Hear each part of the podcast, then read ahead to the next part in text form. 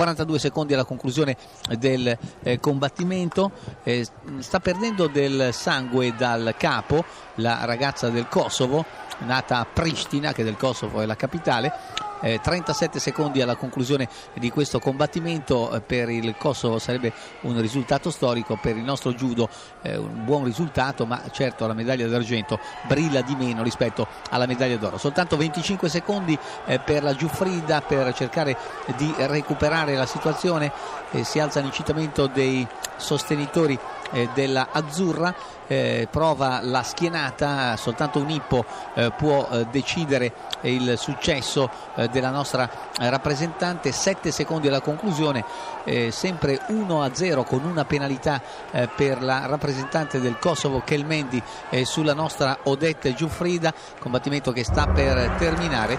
Finisce qui.